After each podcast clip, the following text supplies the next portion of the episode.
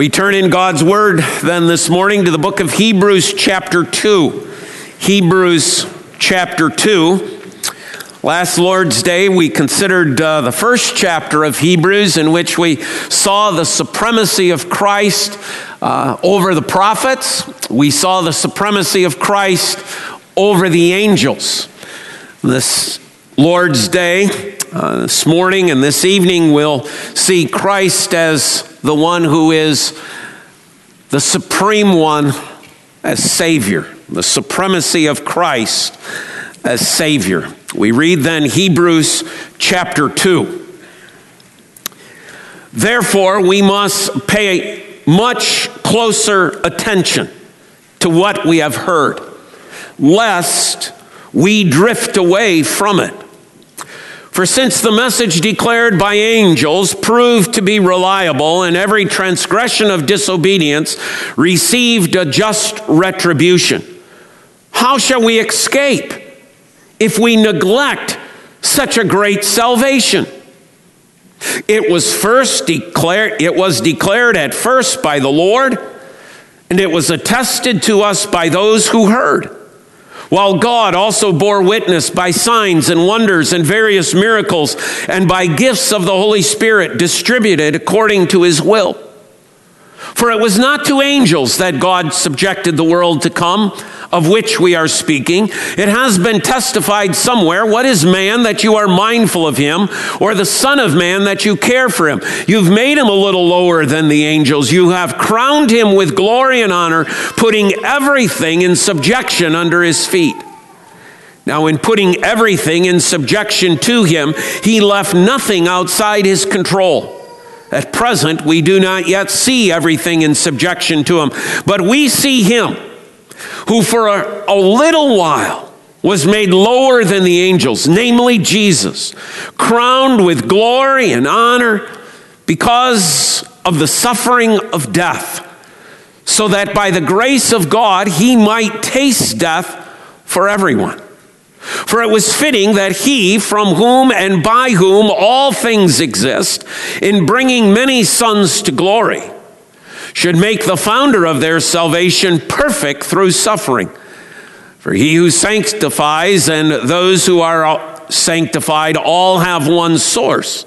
That is why he is not ashamed to call them brothers, saying, I will tell of your name to my brothers. In the midst of the congregation, I will sing your praise. And again, I will put my trust in him. And again, behold, I and the children God has given me. Since therefore the children share in flesh and blood, he himself likewise partook of the same things, that through death he might destroy the one who has the power of death, that is, the devil and deliver all those who through fear of death were subject to lifelong slavery. For surely it is not angels that he helps, but he helps the offspring of Abraham. Therefore, he had to be made like his brothers in every respect, so that he might become a merciful and faithful high priest in the service of God to make propitiation for the sins of the people. For because he himself has suffered, when tempted.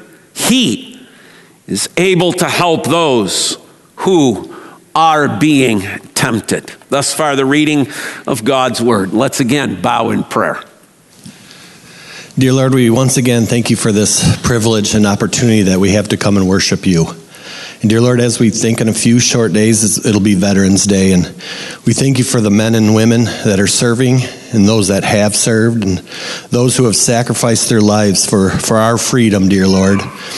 Most importantly, the freedom that we have to come walk through these open doors today. Dear Lord, we just pray for them and their families. And as we open your word, dear Lord, we just pray for Pastor Bob and the words that you have given him and open our hearts and our minds, this congregation, and we accept that word and apply it to our lives and learn to live for you, dear Lord. This we ask in your name. Amen. And amen. So we learned last Lord's Day of God's revelation that come about through the prophets in a variety of ways and in a variety of means. Yet in these last days, God has spoken to us by his Son. a supreme revelation. God has sent his own son into this world. It's not just through the mouth of a prophet, it's not through a dream, it's not through a vision.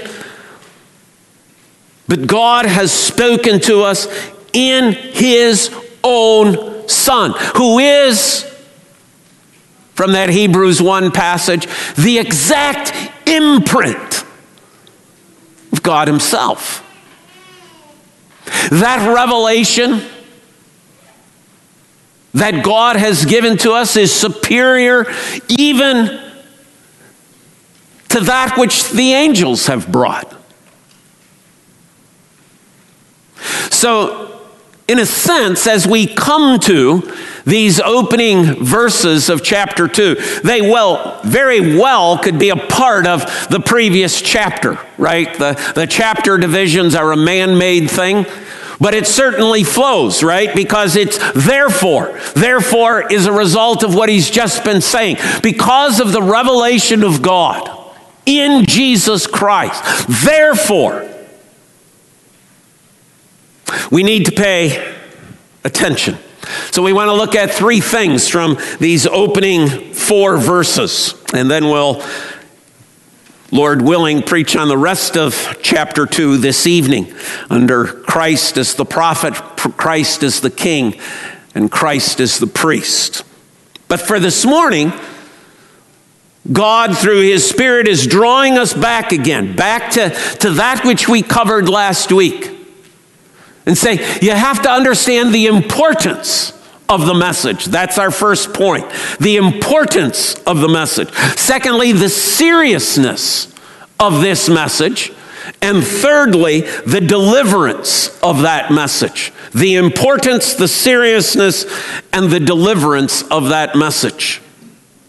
A message that Paul says, or the author of Hebrews says, we have heard. Therefore, we must pay much closer attention to what we have heard. What does he mean, that which we have heard? He's referring to the message of the gospel, the message revealed through Jesus Christ. That message that Jesus came, that message that Jesus brought. I am the resurrection and the life. I am the way, the truth, and the life. No one comes to the Father but by me. I am the water of life. I am the bread of life. I am the light of the world. Just to take some snippets from John's gospel, right? And we could multiply that over and over and over again. When Jesus Christ came, he preached the gospel. He brought the message of the kingdom. And the message of the gospel was this I am the means of your salvation. We must pay much closer attention to what we have heard this message of the gospel. A message to pay attention. Now, I'm not going to ask for true confession, but my guess is there's probably a number of us, I'll include myself, who have heard sitting in school, Robert, pay attention right? We, we, our minds, you know, the teacher could tell our minds drifted off. I'm sure Mr. Bennell might have even told a few of you in this room that a time or two. Maybe he did it through the blaring of a big horn, okay? But it was the signal pay attention. Maybe you've heard it from a parent, or maybe you as a parent have said it a time or two.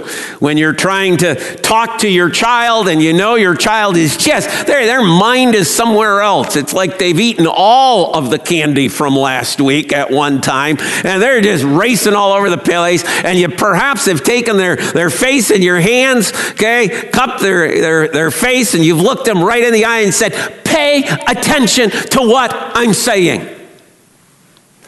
Maybe there's a few of us of husbands have heard that from our wives as well a time or two. Pay attention. Listen to what I'm saying, not just the sounds that I'm uttering. Now remember, this is a book that is written primarily in its first setting to Jewish believers. That's who's being addressed.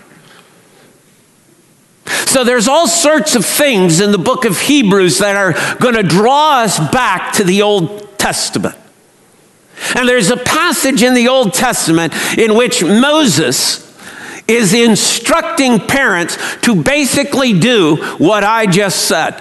Take your children's faces in your hands and say to them, pay attention. Go back with me to Deuteronomy chapter 6. And just listen to these verses in, in that context. Pay attention. Pay attention to what you have heard. Deuteronomy chapter 6. I'm going to start at verse 4. Hear, O Israel, the Lord our God, the Lord is one. You shall love the Lord your God with all your heart, with all your soul, and with all your might. And these words that I command you today shall be on your heart. You shall teach them diligently to your children, and shall talk of them when you sit in your house, when you walk by the way, when you lie down, when you rise. You shall bind them as a sign on your hand, and they shall be as frontlets between your eyes. You shall write them on the doorpost of your house and on your gates. Pay attention. Pay attention, God is saying to what I have said. Well, if God in Deuteronomy 6 is saying to those people there gathered who have heard the law as they're about to ready to enter the land of Canaan, and he's saying to them, pay attention to the commands that I have given. And this came, you see, through the prophets. How much more so then do we not need to pay much more attention to the revelation of the gospel through the Son? Pay attention. So that, verse 1, we drift away from it. It's a nautical term. Right? Paul, by this time, if Paul is the author of Hebrews, has been on a series of missionary journeys. He's probably been on more boats than he cares to remember. He's been involved in the repairing of sails. He's been in seaport after seaport. He's, he's heard these sailors talk and he incorporates now a term that, that he's learned from the sea to drift away. Drift away. Think about it in that nautical terms. Think about it as you're out at the lake, you're on the air mattress. It's a beautiful, gorgeous day. And as you're laying there, the waves are nice and gentle, and before long, you're actually sleeping. The air mattress just slowly begins to drift and to drift and to drift. And pretty soon you wake up, there you are in the middle of the lake. Well, that's not so bad, right? If it's cranberry, okay? You know, probably paddle all the way back to shore, right? But if this is Lake Michigan, and you've been pulled out by the rip current and nobody's been watching, nobody's paying attention, and you're sleeping, and suddenly you're in a little bit more precarious situation, are you not? Maybe even the fog has moved in, and so now you don't even know which way to paddle. You don't even know which way to go. You don't know which direction shore is.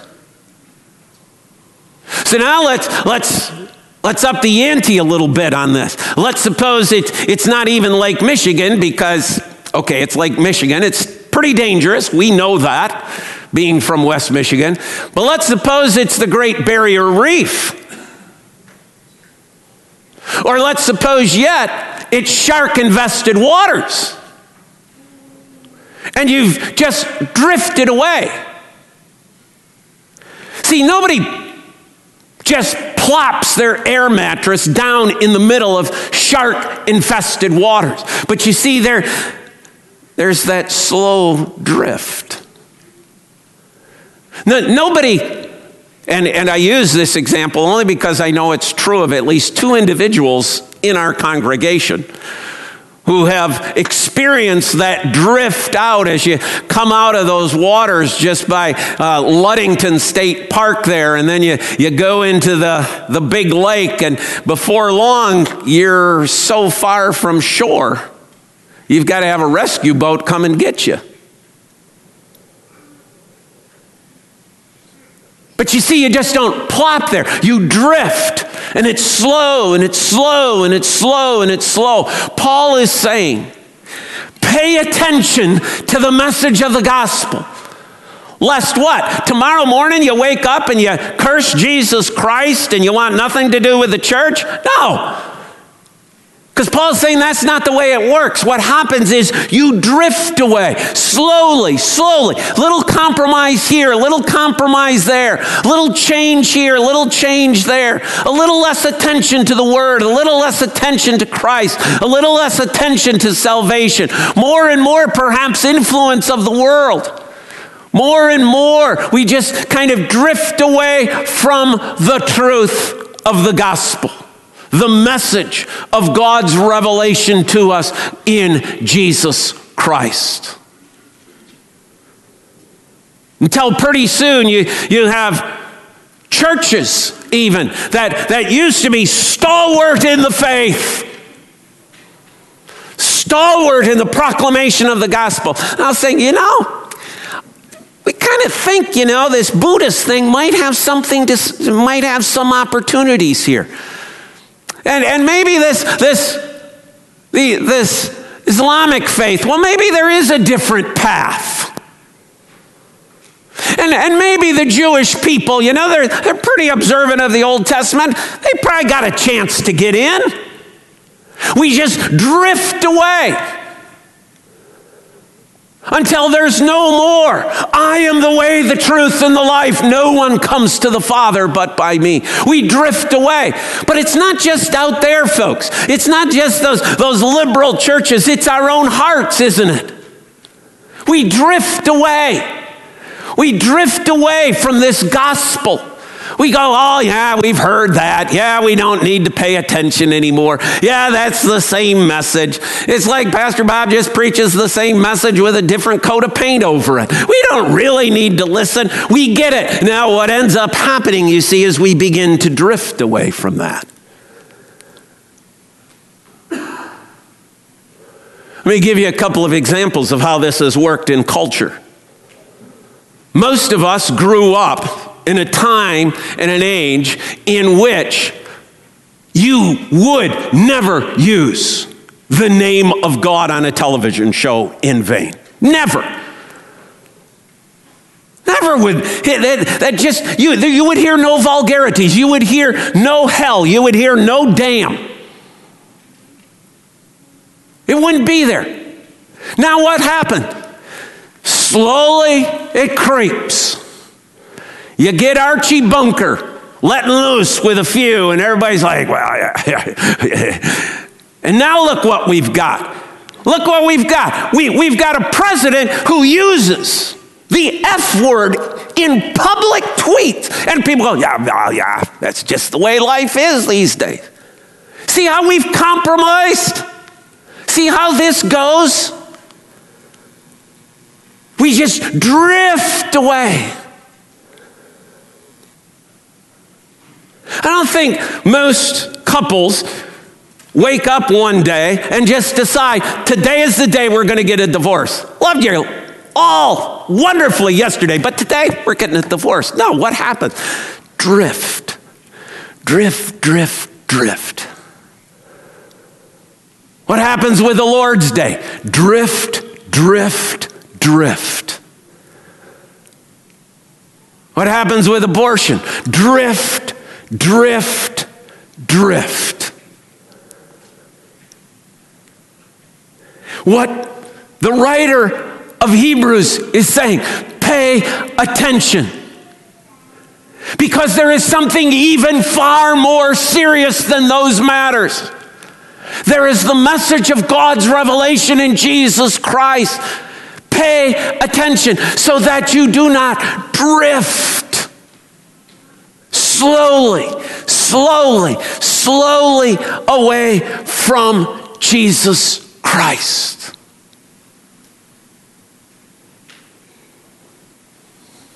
The importance of the message. Secondly, the seriousness of that message. Verse 2 For since the message declared by angels proved to be reliable, here's the reason we need to take that message preached to us by Christ, revealed to us by Christ, why we need to take it so serious. Why? Because the angels gave a message as well. What's the message the angels gave? The law. Paul, Galatians chapter 3:29. Galatians 3:29 writes Excuse me. It's 319, not 29. Why then the law? It was added because of transgressions until the offspring shall come to whom the promise has been made, and it was put in place through angels by an intermediary. That's Moses. Moses, at the end of writing in Deuteronomy, alludes to the fact that the message he received from God was transmitted to him by angels. Now, what's the author's point here in Hebrews? Listen. We have this message of the law. It was delivered by angels. And what did that message of the law do? Verse 2 proved to be reliable, and that every transgression or disobedience received a just retribution. sin's just punishment. That's why we need to pay attention to the revelation God has given to us in Jesus Christ. Why? Because the angels had brought a message that proved to be reliable. How what does he mean they were it was reliable? Sin was justly condemned. Every sin of disobedience, every act of disobedience is evil and deserves judgment. That Old Testament law proved to be reliable. What happened to the nation of Israel? Divides in two. What happens to those northern tribes? They're captured by Assyria. What happens to Judah? Taken captive by Nebuchadnezzar. Why? Because of some political structure? because of some movements of empires. No, it's God's just judgment on their sins. And he's saying to these Jewish believers, pay attention. And you and I should as well not be dismissive of that Old Testament, but we should see it. God came in judgment on his people for their sin. We see it from the opening chapters of Genesis, don't we? I'll just pick this fruit and eat. No real consequence to that, is there? God comes in judgment. On the day that thou eatest thereof, thou shalt surely die. God comes in judgment upon sin. Sodom, Gomorrah, the people of Israel with their idolatry. God comes in judgment upon them.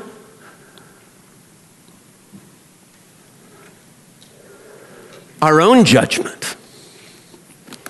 For since the message declared by angels proved to be reliable, and every transgression or disobedience received a just res- retribution, how shall we escape if we neglect such a great salvation?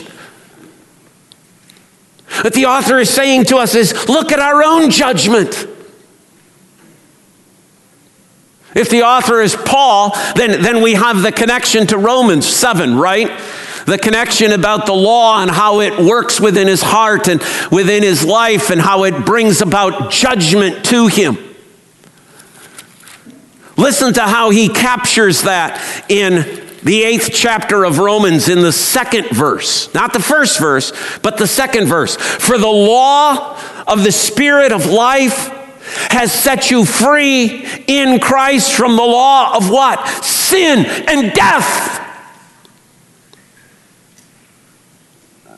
To use the term correctly, we are damned without Christ.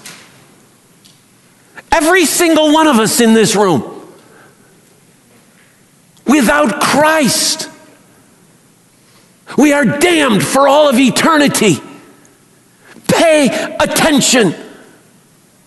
How do you think we're going to escape if we neglect this great salvation? Here comes God in Jesus Christ with a message to save us from the law that condemns, from the law that brings judgment, from the law that brings our damnation eternally. Here comes God with the message in Christ. How do we think we're going to escape God's judgment if we neglect God's means of salvation? I don't need that. I don't think it's only Christ. I think there's other ways I can be saved. I think if I'm just a good person, I think if I just do nice things, I think if I just get myself in a good occupation where I'm really helpful to people, if I just use my skills and abilities, if I'm a good, faithful husband, if I'm a good dad, okay, if I'm a good worker, if I'm a skilled hunter, whatever it is you want to say, I bring baked goods to old people in rest homes. No! It's a turning back on the great salvation God has given to us in Jesus Christ. How do you think we're going to escape? Did Adam and Eve escape? No. Did the people of Noah's day escape? No. Did the people of Sodom and Gomorrah escape? No. Did the people of the northern kingdom escape? No. Did the people of the southern kingdom escape? No. All come under the judgment of God for their sin because they neglected God's great salvation. God's great grace. See, that's why this message is so serious. That's why this is so important. Yes, it comes from Jesus Christ. But Jesus Christ isn't coming into this world to saying, you know, we changed our clocks last week. Did you change the battery in your fire alarm? His message is about an eternal fire that we are justly, righteously deserving of. But His great salvation has been announced. The message is in Jesus Christ. This is serious stuff. He's cupping us in our in his hands and he's looking at us and saying, "Pay attention. Don't drift away."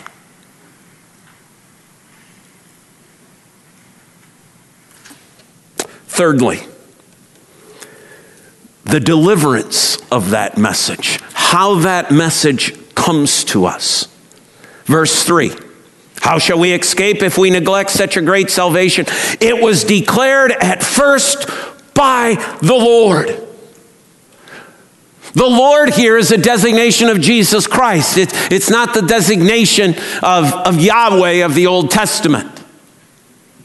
That, that's not the same connection. Here, the designation, because you see, it's not capital L, capital O, capital R, capital D, which is how our English text understand and translate Yahweh. This is Kyrie. This is Kyrios. This is the Lord, a term that is used of Jesus Christ. Jesus Christ came into this world and announced the gospel. I came into this world to give my life as a ransom for many. The message of the gospel, announced by the Lord, attested to by the apostles, because there might be some who would say, Well, I never heard Jesus Christ speak. I never heard, I wasn't alive then. I wasn't in Judea. I didn't hear Jesus Christ actually say the words. So now the author is saying that message of Christ is that which we, as the apostles, those who have been sent, those who have been commissioned, those who have been ordained by Jesus Christ, have gone out into this world and have said, This is what Jesus said. This is what Jesus spoke. This is the message of the gospel. Believe on the Lord Jesus Christ, and thou shalt be saved a message. Note that God has also borne witness to. God has confirmed. How? God confirmed it by signs and wonders and various miracles and by gifts of the Holy Spirit distributed to His will. So you have the message announced by the Lord Jesus Christ. You have the message attested to by the apostles. And then you have God coming in on topping it and saying, Yes, this is the message of salvation. How do we know it? Because there were all sorts of miracles. There was the pouring out of the Holy Spirit. You, know, you say, Well, why that? 1 Corinthians chapter 1 Jews demand signs. God gave them the signs. Who is he writing to? The Hebrew people. God gave to them the confirmation that the message of the apostles and the message of the Lord Jesus Christ is indeed true. His stamp upon it is this on the third day, he rose again from the dead.